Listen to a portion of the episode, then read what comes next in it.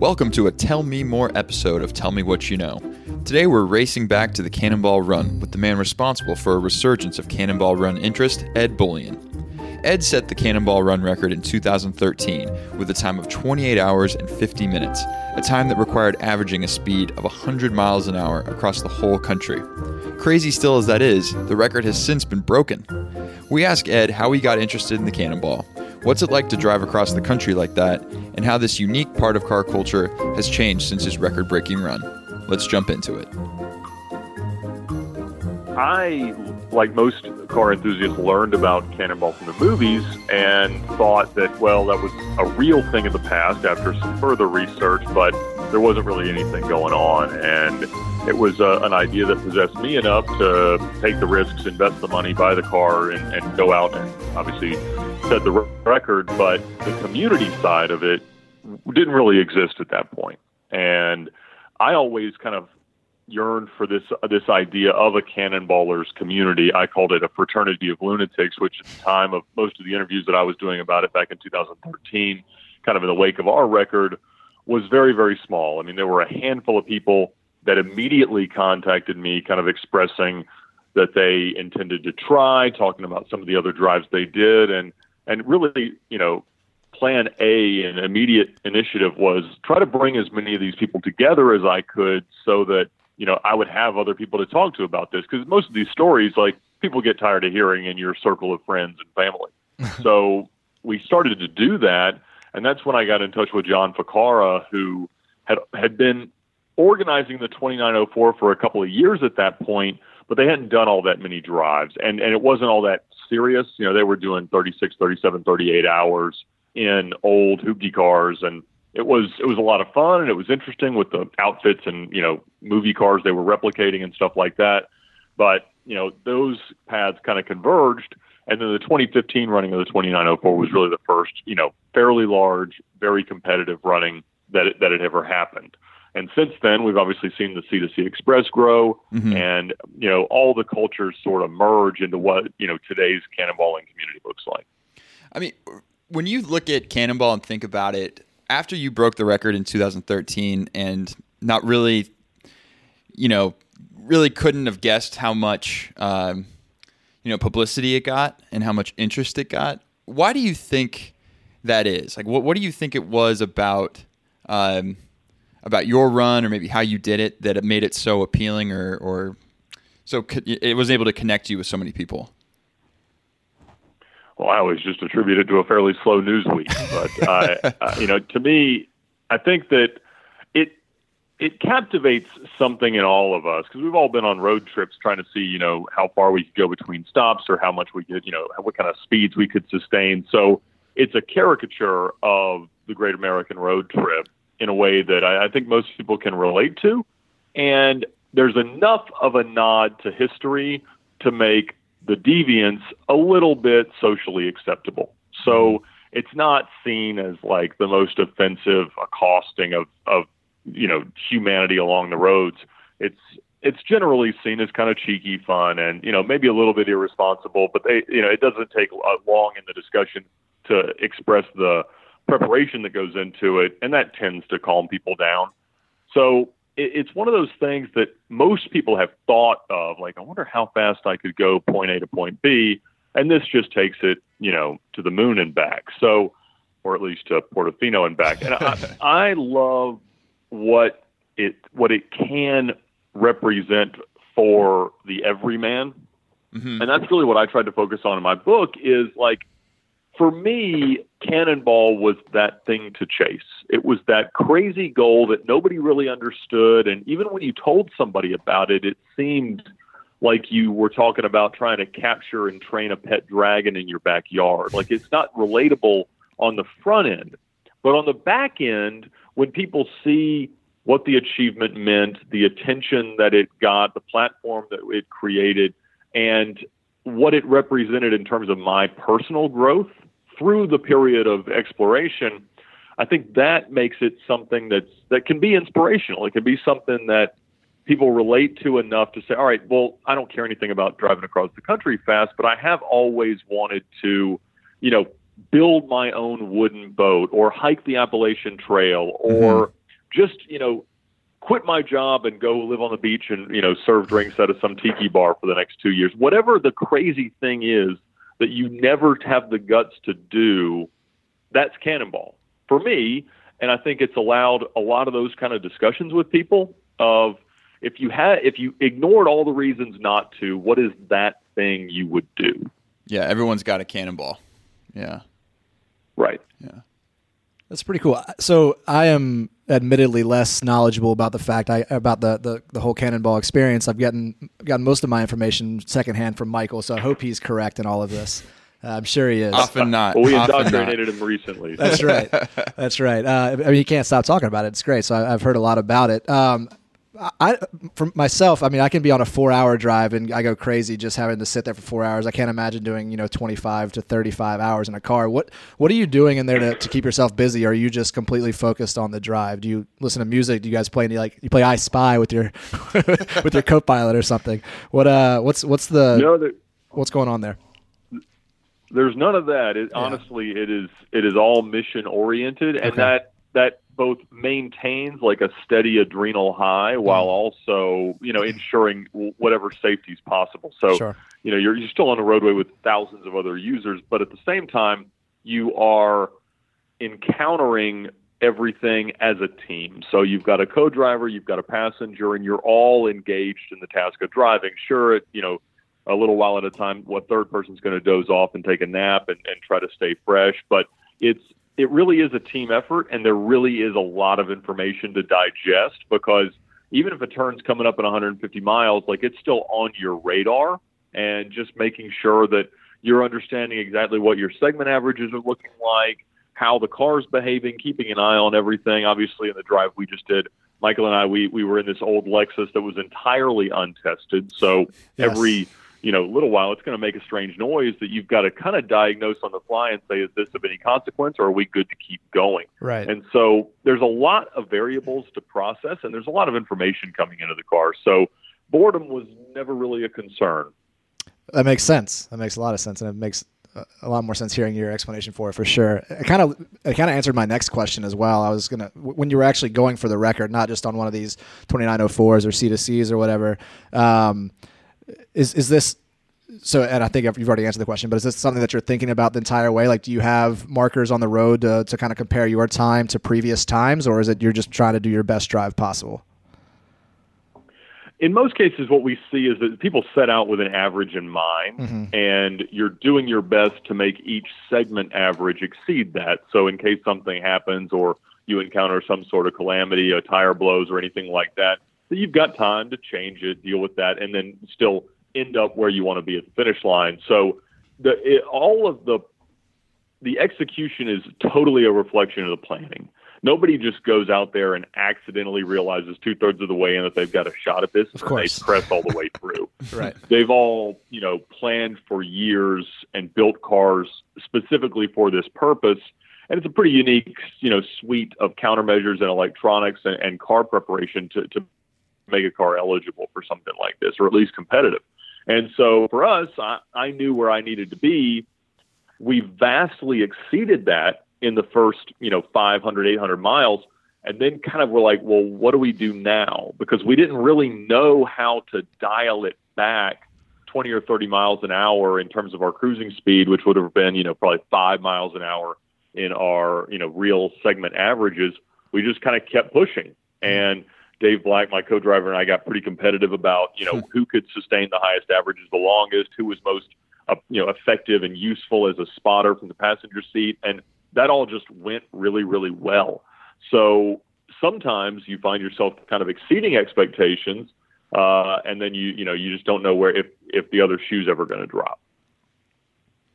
Um, you and I have kind of talked about about um, about your run and about your time, and about how how sort of daunting it made the rest of the people that maybe had this goal in mind that they wanted to go try to break, um, you know, some of the more thirty two hours, thirty one hour marks, and then putting up a twenty eight fifty Sure. was just kind of absurd. But you know, then you kind of had Arnie and and Doug come out in the last uh, few months, and and you set a time that I think even like you and I were just just blown away that that was possible. What do you kind of see as being the floor of this right now? And and and do you think that you going out and setting a crazy time kind of made them believe, and then their belief sort of made it possible to do a 27 25? I mean, it almost is like, uh, you know, I, I'd kind of always equated it to like the X Games and the X Games progression of, you know, snowboarding jumps. Like no one's going to do a 100 foot jump, and then all of a sudden in six months, people are doing 300 foot jumps, you know? Right. You know, it was kind of beyond the imagination of most people that had mentally explored the notion of cannonball to have beaten 30 hours, much less beaten 29. And so that kind of came out of nowhere. And I think no one had really built a mental framework to prepare for a time like that in terms of what kind of speed would be required, what kind of car would even be capable of it. And it became so clear that so many of the things that we couldn't have controlled went so well on that attempt that it might not be reproducible with even the same technology. Mm-hmm. So it wasn't the kind of thing where we know we set in traffic for an hour here. And so if we had that time back, like we would have dealt with this whole thing in a different way. None of those things were sort of left unanswered. There might have been like 10 to 15 minutes like that in that. So from that perspective, Arnie and Doug, they approached it saying, we want the title. Like it, it's it's not about the journey. It's not about the, you know, the little bits of strategy. It's not so much about, you know, why they're the right people for it. Like they just wanted to become what it took. Mm-hmm. And I mean, that's a great approach to sport. That's a great approach to competition. But at the same time, it was it was not them improving themselves to get to the point of competitiveness the way I probably was approaching it. Mm-hmm. It was all right, we're ready to, we're pulling out all the stops, whatever it takes, whatever it costs, whatever we need, whatever team is required, that's what we're going to do. And that's what they did. They built, by all approximations, the ultimate car that could be constructed in 2019. And they, they took all the strategies that we did and refined them to be more effective. And most significantly, they got a massive team together. So they had 18 spotter cars out in yeah. front of them which was clearly the biggest differentiator. They yeah. did a better job executing on a lot of the things we tried, but that was the difference maker. Yeah. Well, and so kind of to that point about you, you know, weighing in and, and offering your advice and, and sort of expertise that you would learn doing your run. How has and, and, and that being somewhat different from cannonball culture from before, being, you know, very competitive and and, you know, not sharing, you know, call it industry secrets or whatever. Um, how has car culture, cannonball culture, changed since you guys since you broke it, and sort of the community that you've cultivated since? I well, I knew that the desire to have friends that like this stuff would ultimately be the demise of my holding the record, mm-hmm. right? Because if if we foster this competitive spirit and we do these other drives, we get more people involved, we introduce them to each other, which was the case. I mean, I, you know, Arnie and Doug met at my house. So it's, it's one of these things where I knew that would be why my record was broken one day. And it was. And that's okay to me because the benefit to the community very much interests me more than holding the record forever. I never thought I'd hold it at all much less, you know, for uh, six years. And so I, you know, I, what Alex Roy did in holding the record from 2007 until when we broke it over the same period was the exact opposite. And that's not an indictment of him as a person. It was just the way that he played it was differently. And honestly, if he hadn't, the record would have been broken in 12 to 18 months because right. there was no evidence whatsoever that anyone had tried in earnest between uh, 2007 and 2013. Like I couldn't mm-hmm. find somebody out there saying they did 3250 or you know at 34 hours, anything at all. There was a rumor that a guy in a Volvo wagon had done a pretty respectable time somewhere in the 34s, but I couldn't find him, hear anything, read anything else about it. It was just kind of one of these wives' tales around you know the the people that kind of care because there wasn't like a, a group that you could join or a you know, a Facebook group or a forum or anything where people were really talking about it that actively. And Alex had played it up as being just the most impossible task that he was the only person qualified to do, uh, knowing that his co-driver Dave Maher had considerably higher segment averages.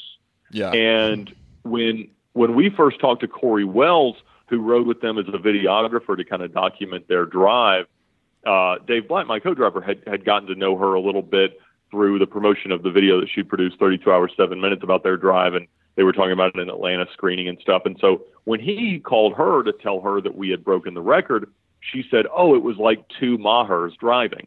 Because you know, Alex did all the planning, built the car, you know, created the infrastructure, and Maher just came and drove, Yeah. and and drove like a madman, uh, uh, very successfully. And so she always thought, well, if there were two Mahers, then the time falls immediately. Yeah. And since Dave and I both drove with kind of a similar strategy and, and willingness to go fast, that's what happened. Yeah. Is there any uh, part of you that wants to go and try and break it again? You know, I, I had no idea what it was going to feel like when this happened. Yeah. So I, I, I kind of went into it, uh, you know. You assumed it was going to be broken at some point, I assume, right? I did. I didn't Yeah. know. I, I honestly wasn't expecting it quite yet mm-hmm. because I wasn't expecting anyone to go to the lengths that Arnie and Doug did. I didn't even know. They they kept a lot of those plans quiet, even from me. I knew when they were going, but I didn't know the massive network of people helping them that they had set up. And so, you know, watching it unfold, you know, you could you could attribute it to to that kind of infrastructure, and that's great. I mean, that was the that was the best way to go faster and be safer mm-hmm. that is available within a modern arsenal of, of what you could deploy. And so they did it exactly the right way, and I'm I'm proud of them for that, and I'm mo- mostly proud of them for being safe in doing so. But you know, I always view the you know the pursuit of something you've already had as an everything to lose and nothing to gain. Like I'm not the current record holder, but I held it. Right. And it's what mattered to me. And and when I look out over the landscape of what the cannonballing community is today, uh, I do feel you know partially responsible for what it is, and I'm very proud of that. Uh, probably Sure. even more proud of of I of that than I was the day after we just set the record and wondered if anybody would care. And Right. So I, I like I like where it's at. Um, you know, it's it's a very clear blueprint moving forward, and the they encountered enough adversity in their drive. They spent two hours driving behind a police officer in Utah. I mean, there's Ooh. there are definitely areas where their time can be improved, and it's just more spotters. Like that's all you do. And so at this point, you even decrease the investment in countermeasures and you increase the investment in other people's gas money. And you build a, a great network. I mean, a group text works well. There's other software that would work better for collaborate, collaborating through a drive like this live. And so, you know, the next person to come out with 100 spotters will easily beat the record just because that's now the paradigm in which we are in. Yeah, if you have just zero worry that you're going to see a cop or, or have to slow down for anything, you know, some car stopped on the side of the road, you can mm-hmm. feel fine driving on those driving at that speed for that amount of time. Oh, exactly. So Yeah. there you could cruise 150, 60, 70 miles an hour in a fully capable 911 Turbo S or or a CL65 AMG Yeah. or S65 Coupe and, and, and go just fine. Like no issues at all. You'd have teams at every gas station. So you're just out, you know, whatever. Because, I mean, imagine like 100 spotter cars, which is, you know, it's beyond 18, obviously, but it's in the same vein, is, you know, a, a car every 28 miles. So Yeah. even if you were in a pursuit, you're just going to tell the next spotter to stop and start doing donuts in the middle of the interstate and get a ticket for reckless driving, and then you'll pay their court fees and and just cruise on past. Like there's no, it's you'd be impervious to law enforcement at that point. Yeah. Yeah, create diversions. Well, I've got a I've got a 2012 Jeep Compass. I'm not saying I'm coming for the record, but uh, I have There you go. I got its oil changed go. recently, so just watch out. Um, We're ready for you. yeah. Um, one other thing that we kind of mentioned and talked about in some of the interviews we did out in California that I found interesting was sort of looking at Cannonball over the next, you know, 20, 30 years and looking at technology coming out from self-driving cars, electric cars. Do you th- and and also looking at climate change or how how we deal with consumption of oil and and will gasoline always cost um, you know, basically throwaway money? You know, so it'll always be for um, you know, a certain class of people that c- they can go out and do this, I guess. But do you kind of envision uh, Cannonball always being something for the everyman, or is this sort of something that we are only going to be able to do for another 10, 15, 20, 25 years or something? Well, you know, it's impossible to say. I mean, we've always known that we are always six months away from speed cameras on every light pole. Yeah. And at that point, you know, you're talking about disguising cars and forging license plates, and, and it's it would be a whole different paradigm than the you know the Alex Roy era of insane preparation, ours of you just go fast, theirs to you build a massive team. Then it's you know spy games, Right. so Right. w- we we don't know what that would mean, but there's always going to be a spirit in humanity of like how can we get from A to B as fast as we can, and you know there's talk always of a remake of the movie, and the moment that happens, I mean. You know what, what? There was like a 700% spike in street racing deaths as soon as the first Fast and Furious movie came out.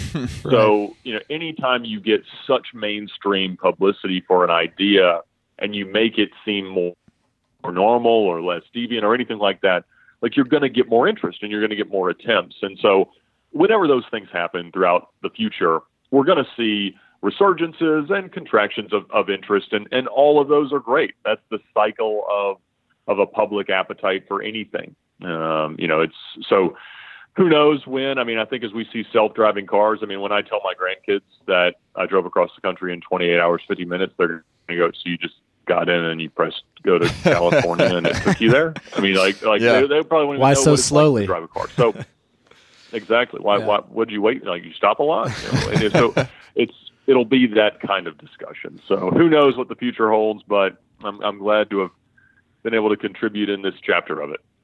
Yeah, I didn't think about having cameras, just having more cameras, so they could at least take a picture of you know how fast you were going and who was driving where. Yeah. They don't necessarily have to catch you Oh, at that yeah. moment. You have yeah. to hire fewer spotters and more thugs with spray paint cans just to go around and black out the cameras. Yeah. We'll be good to go. Exactly. Hack the system. Yeah. Yeah, so that would be a whole different different idea. Uh, and and you know, you look at most of Europe, and there's no, they don't have police speed traps or you know traffic patrolling for speed. It's all either done by cameras or they really just don't care Yeah. uh, until you crash. Mhm. Yeah. And so even in even in countries that have speed limits, it's it's either heavily enforced autonomously or it is not enforced. Yeah. Right. Well, uh, I always want to maybe give our listeners something, some way that they can uh, stay in touch with you. Uh, could you tell tell them about car stories and VinWiki? Just a little quick Of course. quick segment.